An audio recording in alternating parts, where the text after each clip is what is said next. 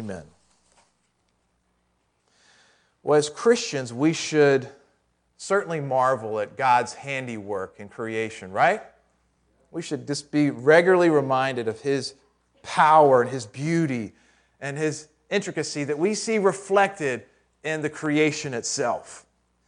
Also, I believe God is good in giving us physical realities that point to greater spiritual realities. Physical realities that point to greater spiritual realities. For example, think about our physical hunger. Our physical hunger. Now, I know it's probably a big mistake I'm making to bring that topic up right before lunch, but I'm going to go ahead with it anyway. But when we are physically hungry, God has designed our bodies, right, to need nourishment. And so we have this regular cycle that tells us we are hungry. And so we feed our bodies. Then our bodies grow hungry again. And so we feed them. On and on this cycle goes. And it is natural for us to be hungry, right? If we're not hungry, then something is wrong with us, like we've gotten sick, and it suppresses our appetite. Our physical hunger is a pointer to another type of hunger. Spiritually, we are made to hunger for God. We are made to hunger for God. Everyone is hungry. Do you realize that? Every human being is hungry, and God wants us to find our satisfaction in Him. And if we are not spiritually hungry, then something, just like our physical hunger, something is wrong. Either it is sin that suppresses our spiritual hunger, or it is other things that have taken God's place, what the Bible calls idols. In our culture, we have what some people call the three P's there is pleasure that we chase after, or possessions, or performance. We think that those things will bring us uh, a, satisfaction to our soul, but they cannot and they do not satisfy our spiritual hunger. Only God can do that. So, in this light, Jesus comes along and he makes the bold claim I am the bread of life. I am the bread of life. So Jesus points to our physical hunger and he points to bread, which is the kind of the universal food that people look to to provide nourishment, and says that he is the bread of life, meaning that he can satisfy our spiritual hunger. Friend, as you sit here today, you are looking to something to provide satisfaction to you spiritually, to satisfy that hunger. What is it? Is it one of those P's that I mentioned earlier? Or is it Jesus, the bread of life? I hope by the end of this message you can see and learn about this bread of life who makes such a difference in our lives.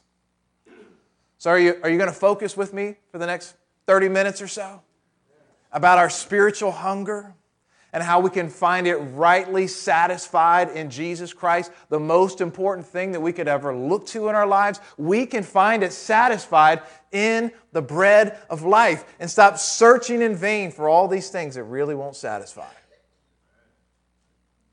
Friends, we're in the midst of a series on the Gospel of John, and I just want to recap that last week was important. Last week, Jesus claimed, do you remember that? That He is, I am. That is the personal name of God in the Old Testament. Jesus' statement was a clear testimony of His deity. And so today, we come to the first of seven I am statements, where Jesus says, I am such and such. And we're going to explore this in these following seven weeks. These seven I am statements are obviously similar to Jesus saying, I am, but they're different in that Jesus then asserts something else about him.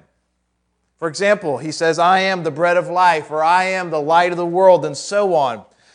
And these different I am statements are fascinating because each of them points to a different aspect of our salvation and how Jesus comes along and he shows the fullness and the greatness and the completeness of his Savior, of being the Savior to us, and this great salvation that we enjoy. So, as you stay and listen to each of these different I am statements, you're going to be blessed by seeing in a very rich and practical way how great Jesus is and also how great this salvation is that we enjoy as a result of Him. So, today again, we're going to look at this first I am statement I am the bread of life. So, please join with me with, in John chapter 6, page 691. John chapter 6.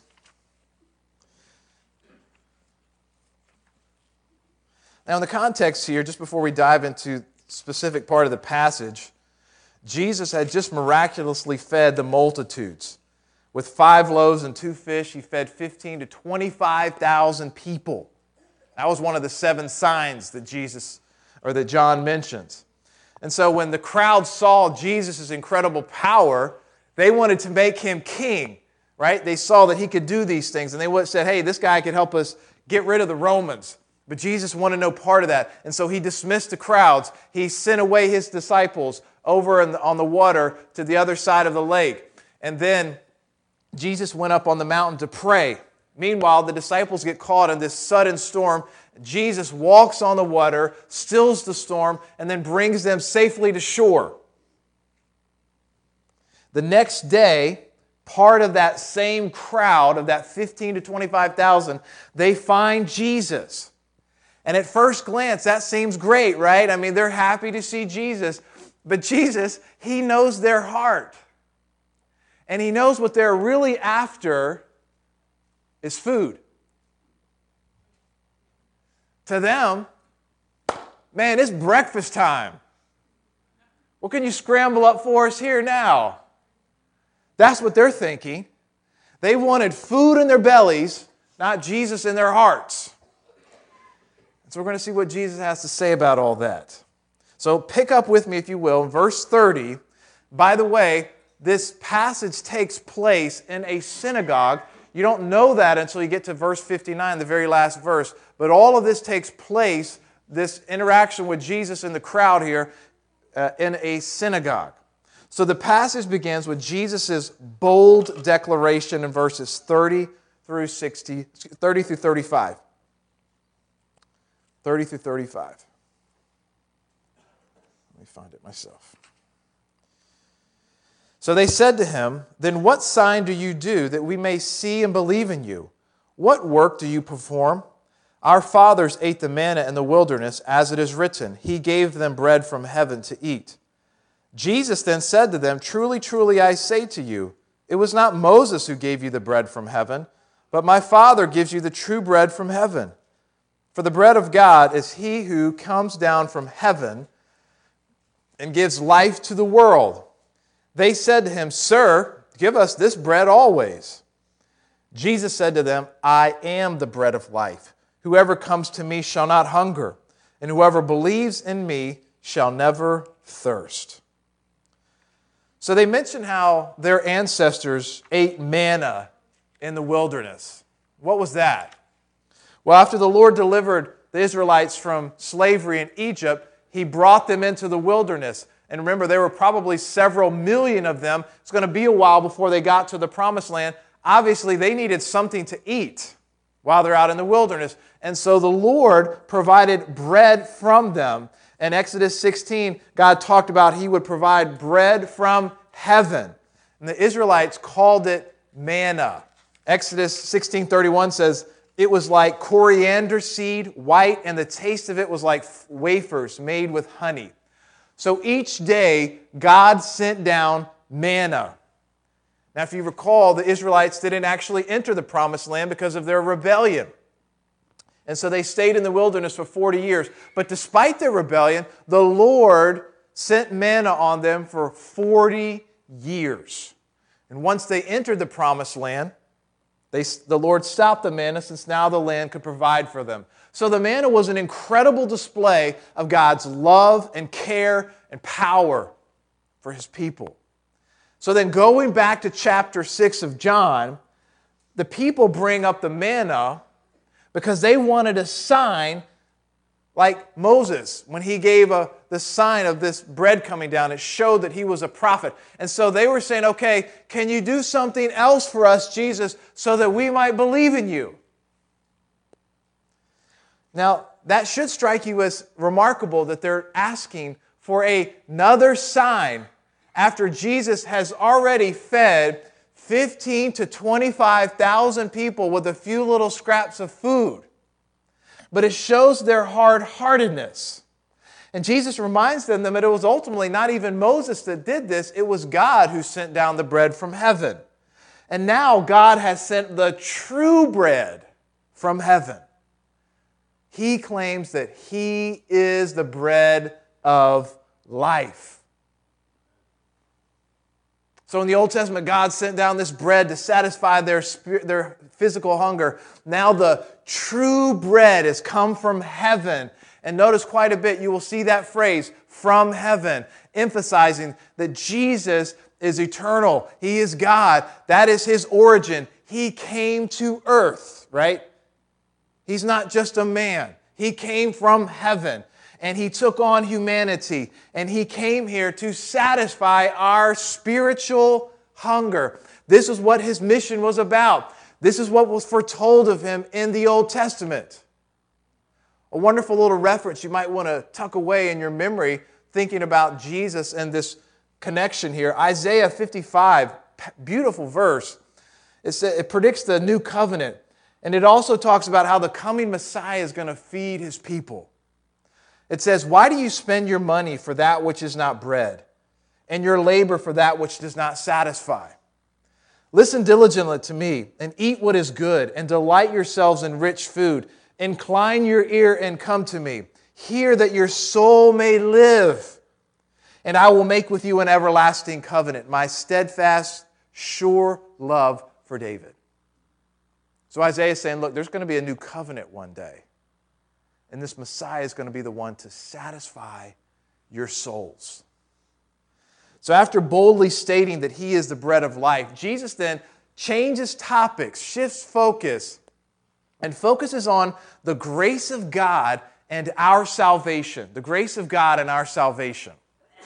Now, this is a digression that Jesus makes here, but boy, it is some digression that really is a powerful statement about God's grace in our lives. And I want us to read together verses 36 to 40.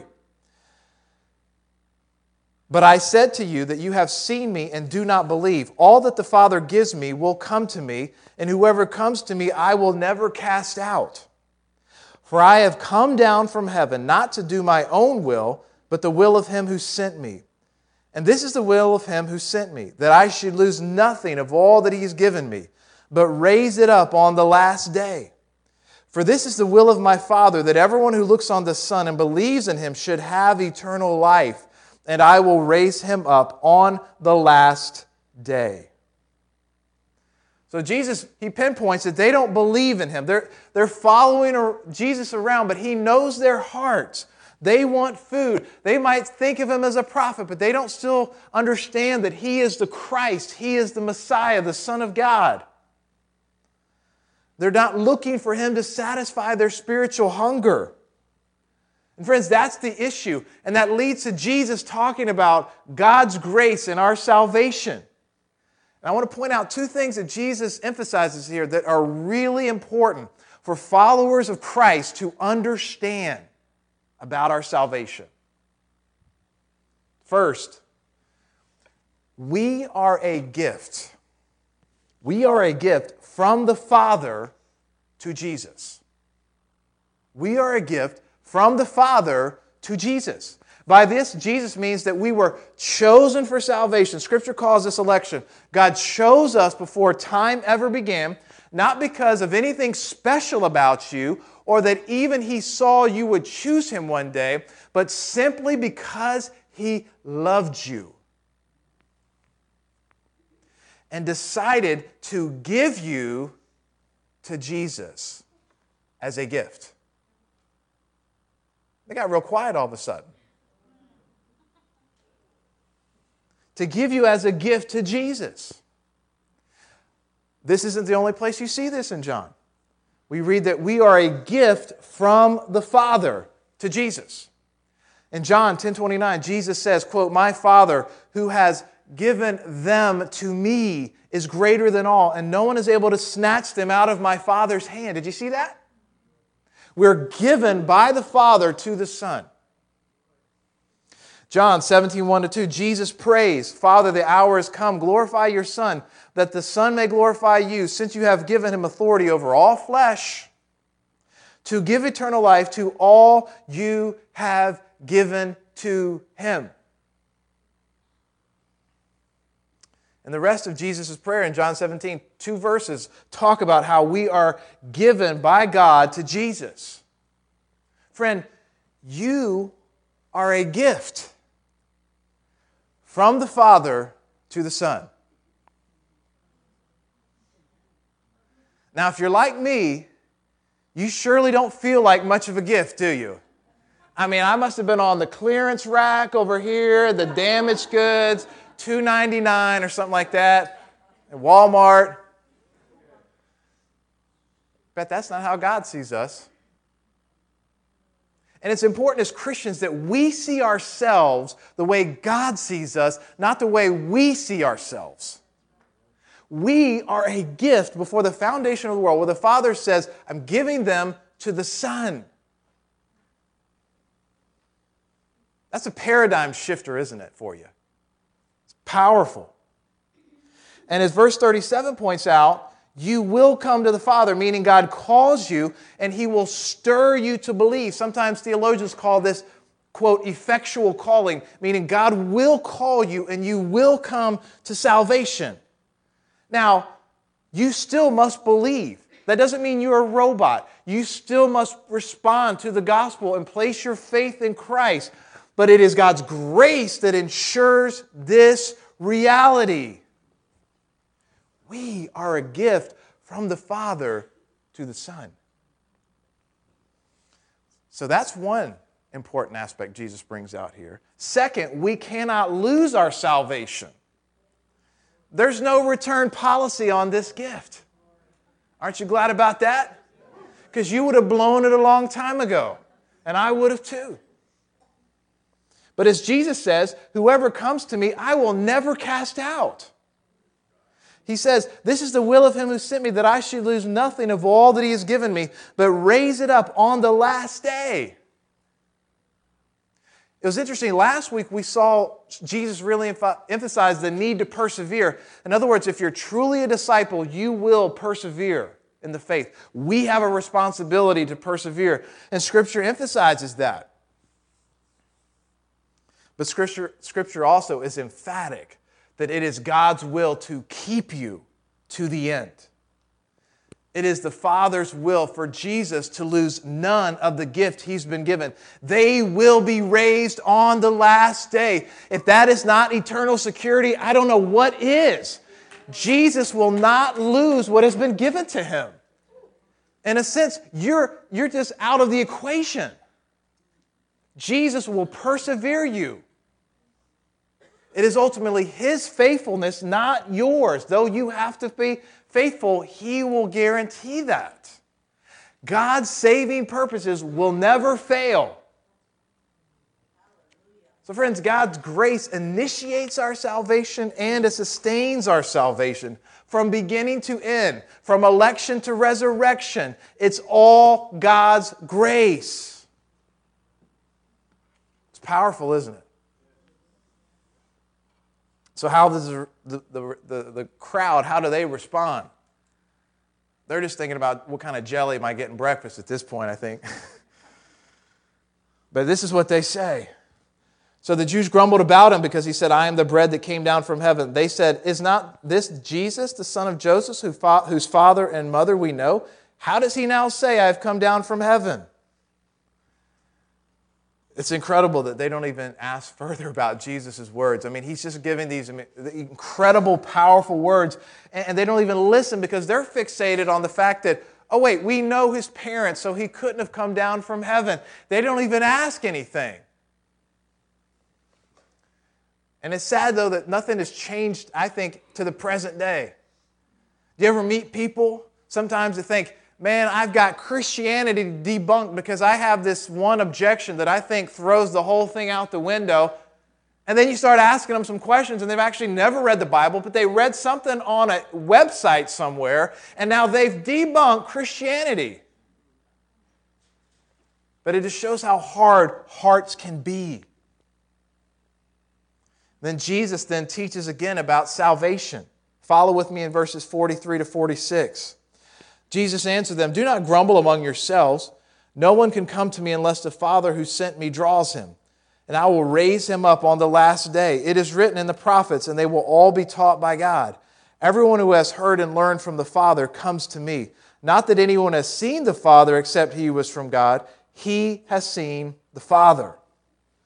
So, after telling them not to grumble, this is kind of brings up the echoes of the wilderness generation and how they were always grumbling. Now they're again out in the wilderness, so to speak, grumbling again. He emphasizes God's grace when it comes to our salvation. We just saw how Jesus taught that all that God gives to him will come to salvation. Now, on the flip side of things, no one comes to Jesus unless the Father draws him.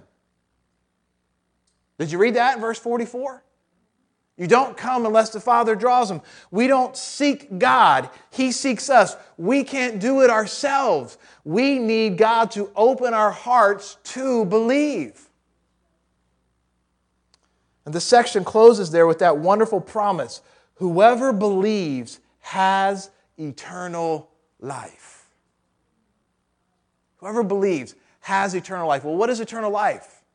We've gone through this before, but I just want to make sure everyone knows.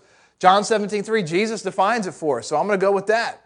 He says, This is eternal life, that they know you, the only true God, and Jesus Christ, whom you have sent. So, friends, eternal life is a present possession that when the believer comes to know Jesus, you have eternal life, and that it is also something that waits for you on the last day when Jesus raises his people from the dead, they will enjoy for the rest of eternity.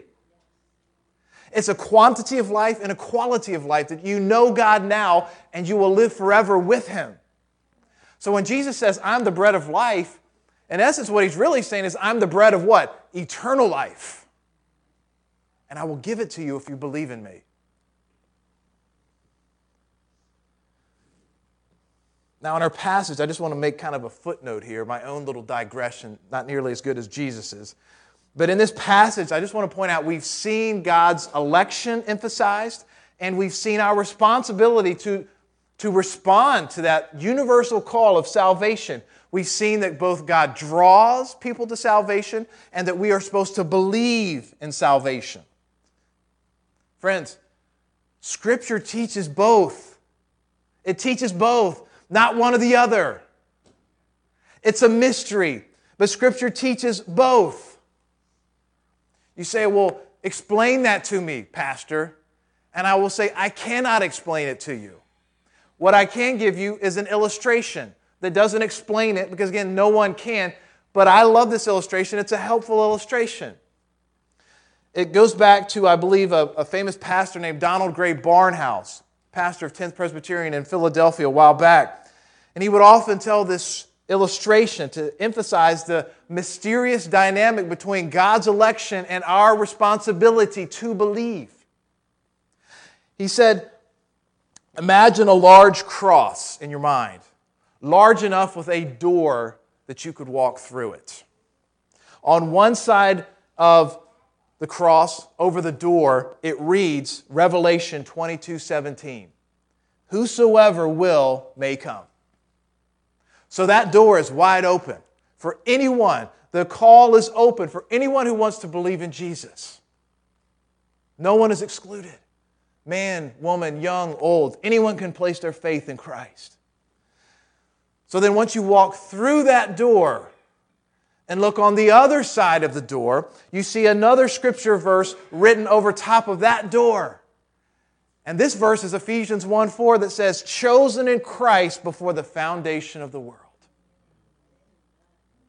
Do you get it? Scripture teaches both truths. Don't deny them. Don't try to explain it all away either. But just realize that Scripture teaches both. The offer is available to all, and so the church should be out there sharing to all. And when we choose Christ, it is our genuine choice, it is not a robotic function. But also, God chose us before time began and opens our hearts to believe in Him. Now, in verse 48 and following, Jesus returns to this theme of the bread of life. And in this section, he really emphasizes the living bread, the living bread, 10 times. You know, when you're reading your Bible and you see a word repeated a lot, that's a cue for us to say, this is important, right? We should pay attention to that. So, 10 times you see the word life, live, or living. Okay, so he is the living bread. And also, you see emphasized that we should eat it 10 times. Again, you see this idea of eating the bread. So, this whole last section is really about eating the living bread. Let's see what Jesus is talking about here. He said in verse 48 I am the bread of life. Your fathers ate the manna in the wilderness, and they died. This is the bread that comes down from heaven, so that one may eat of it and not die. I am the living bread that came down from heaven. If anyone eats of this bread, he will live forever. And the bread that I will give for the life of the world is my flesh. So, that wilderness generation back in the Old Testament, they ate, they ate that manna, but they died. It only provided a temporary physical source of nourishment. But Jesus is saying, look, that the living bread, it provides a permanent spiritual source of nourishment. And then in verse 51, he, he mentions how eating, we're, we're supposed to eat his flesh. And that rankled up the crowd when they heard that. They said in verse 52 the Jews then disputed among themselves, saying, How can this man give us his flesh to eat? The crowd thinks that Jesus is speaking literally, but obviously he's not. It was forbidden in the Old Testament to eat blood, especially human blood. Jesus is not trying to contradict the Old Testament. He came, as he says in Matthew 5 17, to fulfill the law, not to disobey the law. So he has other things in mind when he's talking in this way. Let's see what he says in this final exhortation in verse 53 and following. So Jesus said to them, Truly, truly, I say to you, unless you eat of the flesh of the Son of Man and drink his blood, you have no life in you. Whoever feeds on my flesh and drinks my blood has eternal life, and I will raise him up on the last day. For my flesh is true f- food, and my blood is true drink. Whoever feeds on my flesh and drinks my blood abides in me, and I in him. As the living Father sent me, and I live because of the Father, so whoever feeds on me, he also will live because of me. This is the bread of this is the bread that came down from heaven, not like the bread the fathers ate and died. Whoever feeds on this bread will live forever. Jesus said these things in the synagogue as he taught at Capernaum. So Jesus teaches that we're to eat his flesh and drink his blood, and he stresses this positively and negatively. If you do so, you have eternal life. If you don't do so, you don't have eternal life. And again, Jesus is not speaking literally, but symbolically about belief in him. That is what his point is. This whole notion of eating and drinking is about our belief in him. In fact, Look in your Bible, notice the exact parallel between verse 47 and verse 54. It says in verse 47, whoever believes has eternal life. You see that?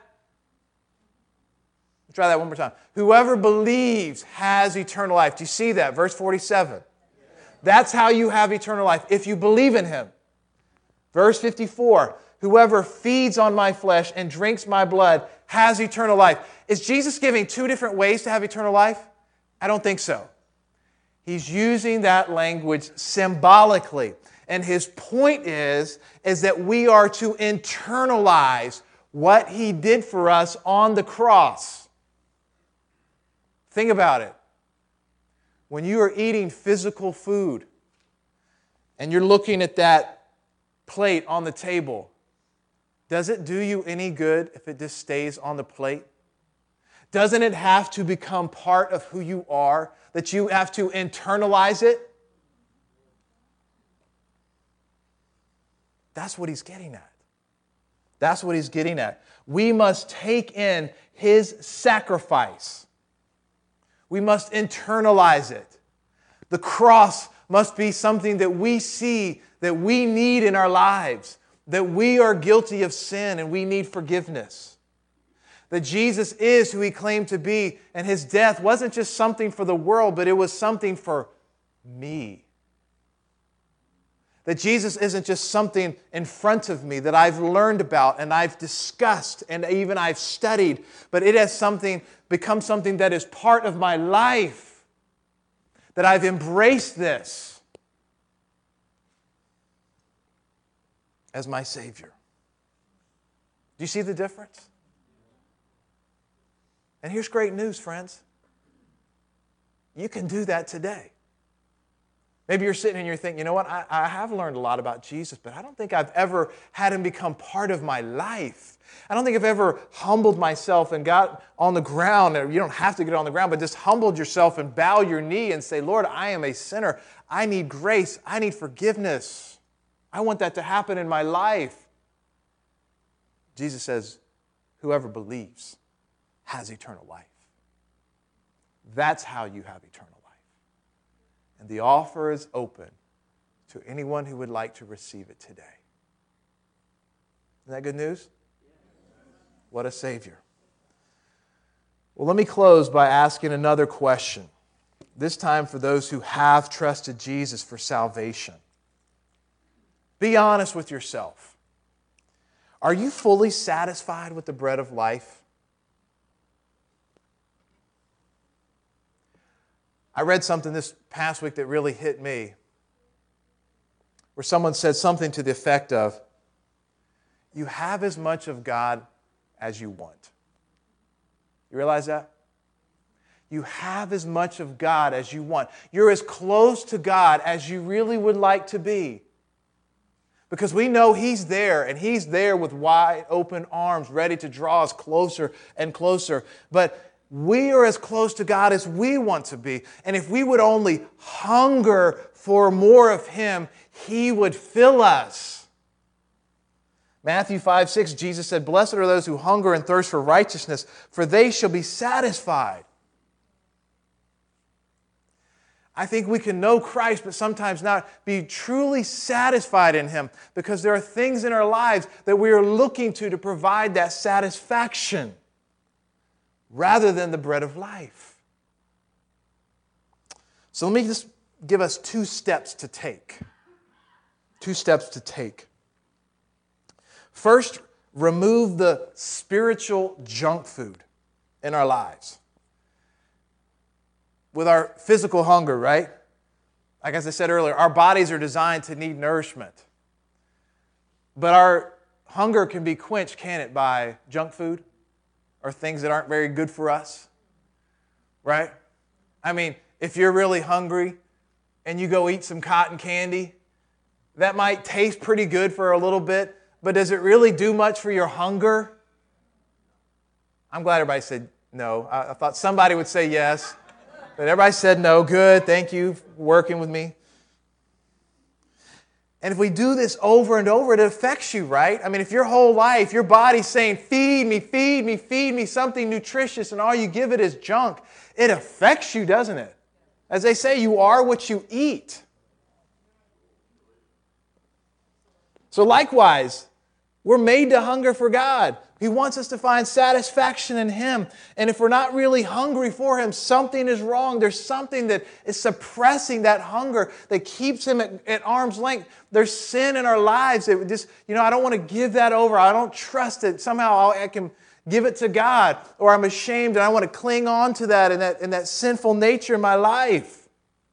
Or we're clinging on to something else, like I said earlier, idols, things that we look to, that we say, you know what? If I have fill in the blank, then I'll be satisfied. Money, relationship, possessions, career, whatever it might be, if you fill in the blank, then I'll be finally, my spirit, my soul will be satisfied. That's an idol, friend. It's spiritual junk food. And you will always have just a little bit missing or more in your relationship to God.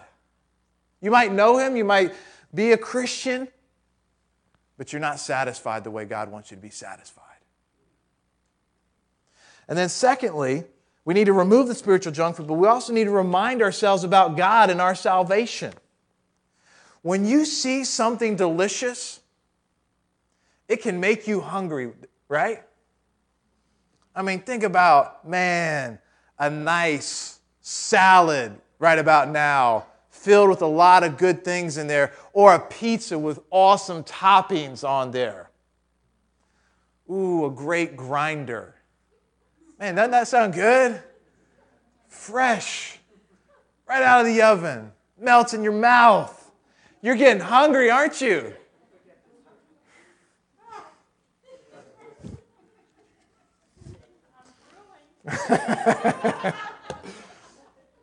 Better stop. Well, God has done the same thing with our spiritual condition. The more we see of God, the more we want of Him. And how do we do that? Well, friends, primarily that's why we need the scriptures. We need the scriptures to meet God in Scripture. And notice that just reading Scripture doesn't necessarily satisfy you. It's not the act of reading, but it is encountering God through that reading. The Scriptures is kind of like a fork, in a sense, that brings the food into your soul. But just reading the Scripture is, is about as satisfying sometimes as chewing on a fork if you're not really meeting God. Jeremiah 15, 6 says, Your words were found and I ate them, and your words became to me a joy and the delight of my heart. Psalm 119, 103 says, How sweet are your words to my taste, sweeter than honey to my mouth. Then in Matthew 4, 4, Jesus quotes Deuteronomy 8, 3. He says, Man shall not live by bread alone, but by every word that comes from the mouth of God. Friends, we need a regular, if not daily, sustenance, reminder of the greatness of God to make our hearts hunger for Him. That's why it's not just a duty to go through scripture reading, it is a way to draw near to Him and find satisfaction in Him. But also, in addition to scripture, Jesus Himself, you know what He also does? He gives us the Lord's Supper to remind us of His sacrifice for us. Now, I don't think that this passage here, John 6, speaks directly about the Lord's Supper, but it does foreshadow, I think, what would later be instituted by Jesus. So let's remind ourselves what is that Lord's Supper about that we're going to celebrate here in a few moments? What does it symbolize?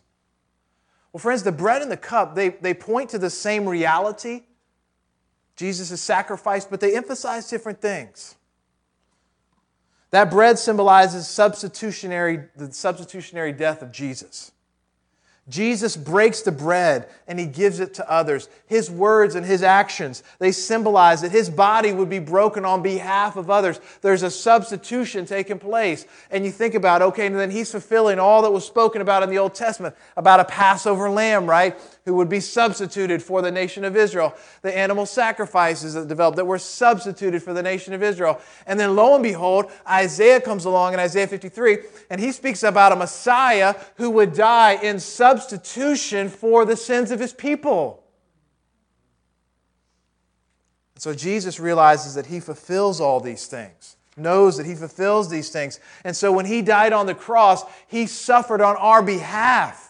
So the bread symbolizes Jesus' substitutionary death, the death that you and I should have died. He paid for us. And then the cup symbolizes the new covenant.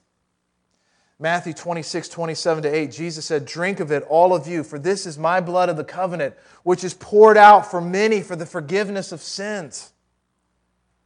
In the Old Testament, when God established a covenant with Israel, he sealed it with blood the blood of animal sacrifices. And we know how the Old Testament Israelites didn't really follow that covenant too well. And so the Lord promised one day there would be a new covenant that would come around, an even greater covenant. And Jesus is now claiming to be the fulfillment of that promise. A new covenant was going to be established, and the cup symbolized that. And Jesus' blood was poured out. Part of that covenant was for the forgiveness of sins to bring cleansing and atonement for sins. That was practiced in the Old Testament, but it pointed to a greater final sacrifice that Jesus would bring for his people to liberate them from the bondage of sin and to reconcile them to God. So, friends, when we come to the Lord's Supper, it encapsulates and gives us a visual reminder of what Jesus has done for us and should make us hungry and thankful for what Jesus has done. His bread, the body, symbolized there being broken on our behalf. You cannot save yourself, you need a Savior. The bread symbolizes that. And that cup symbolizes that precious new covenant and the glorious promises that are found there, some of which we spoke about here today. How we are a love gift from the Father to the Son, and how we cannot lose our salvation, and we will enjoy eternal life, not only now, but for the rest of eternity. Are you hungry?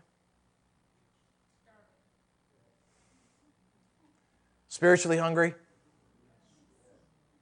We should be so thankful for what the Lord has done for us. Today we're going to celebrate this Lord's Supper.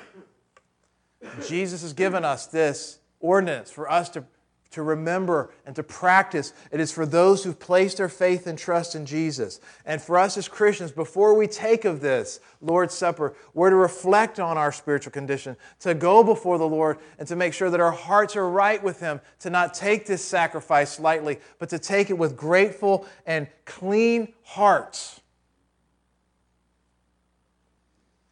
to confess our sins and then express our love and devotion to our great Savior. Let us pray. Heavenly Father, we do come before you this morning so blessed with this remarkable passage you've given us. And Lord, in light of what we've seen here about the bread of life, Lord, we confess to you the spiritual junk in our lives, that junk food. And Lord, I pray that you would rise to the surface the things that we see in our hearts and our minds, where we cling to and we chase after and we think, oh, if we could only have this, or some sin that is holding back us from experience the fullness of joy in you. Before we take of this precious sacrifice, this precious symbol, we confess that to you, God. And we thank you that you are always there to cleanse us and wash us. And Lord, we pray that you would make us hungry for you. Make us hungry, God, we pray. We don't want to be satisfied with things that don't truly satisfy. We want you. Lord, we come to you today and pray that you would renew that hunger in our hearts. The changes that we need to make, that we would do. And that, Lord, by your grace, you would give us a greater hunger and thirst to know you in all the fullness that that entails. We ask this in Jesus' name. And all God's people said, Amen.